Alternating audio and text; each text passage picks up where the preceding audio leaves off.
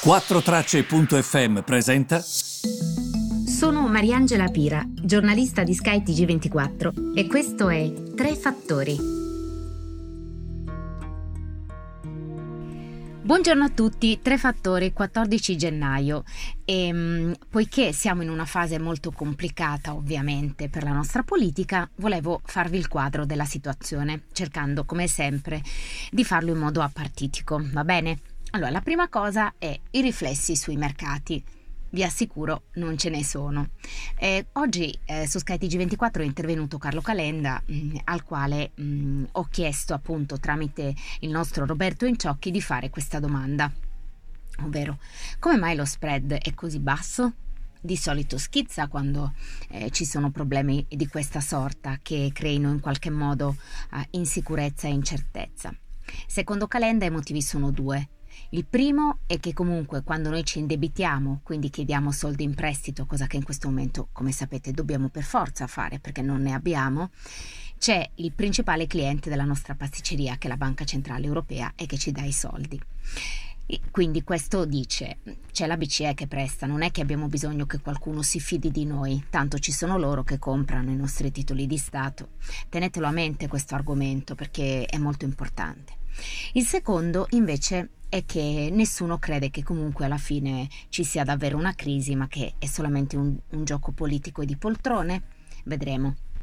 Quello che è certo è che possiamo vederlo con i dati e con le borse, le borse sono positive, mentre io vi registro eh, eh questa, ehm, questo contributo, sono in, in, circa le 10 e un quarto, e lo spread è mh, mm, sotto i 110 punti.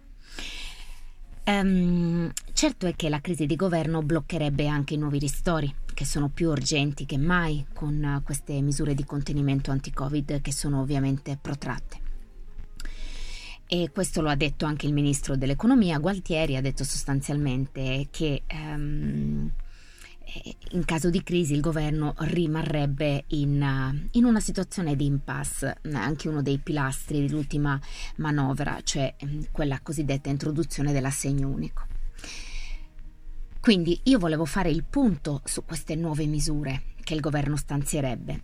Non so se vi ricordate, ma prima che questa crisi scoppiasse, l'intenzione era quella di stanziare circa 25 miliardi da distribuire, diciamo, sotto forma di sgravi e di sussidi alle famiglie, ai lavoratori e alle aziende. Sono dei quattrini che, come era accaduto l'anno scorso, vi ricordate, circa 100 miliardi, non sono soldi che ci sono. Si devono chiedere anche questi in prestito ai mercati.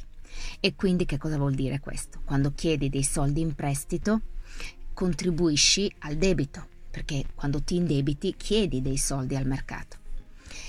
Tra l'altro per queste misure è necessario il via libera del Parlamento.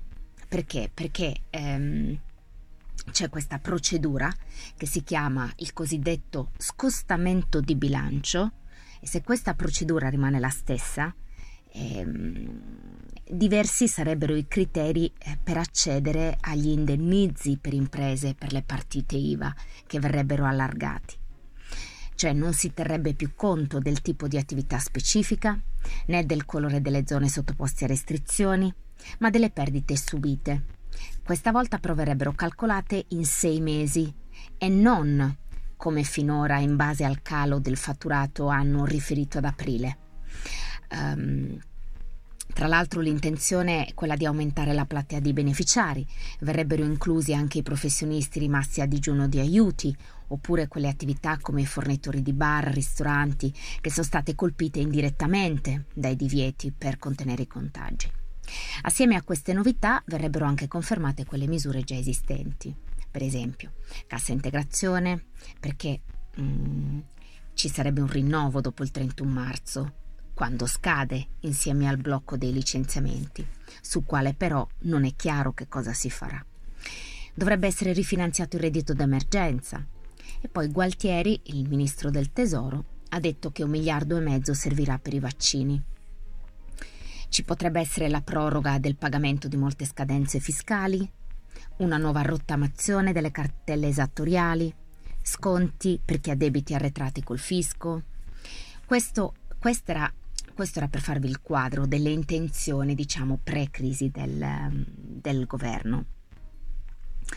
Um, quello che però vi dico è che molte persone, ovviamente molte attività, non hanno ricevuto ancora neanche i quattrini che erano stati precedentemente stanziati.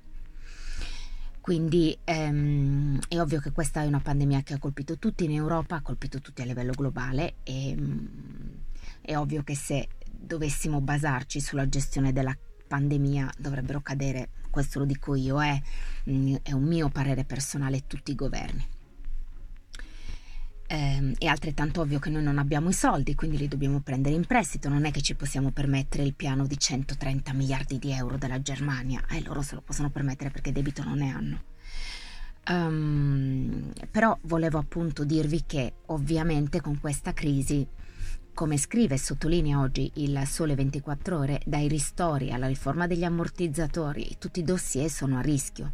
Si crea proprio una situazione molto, eh, userei il termine appunto di impasse perché ovviamente se la situazione rimane questa, ehm, nulla si muove. Ehm, quindi vedremo insomma che cosa accadrà.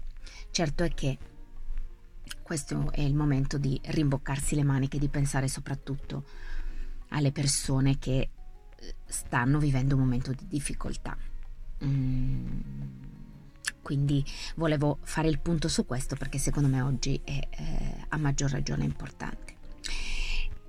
E vi mando un caro saluto e vi ritrovo domani mattina.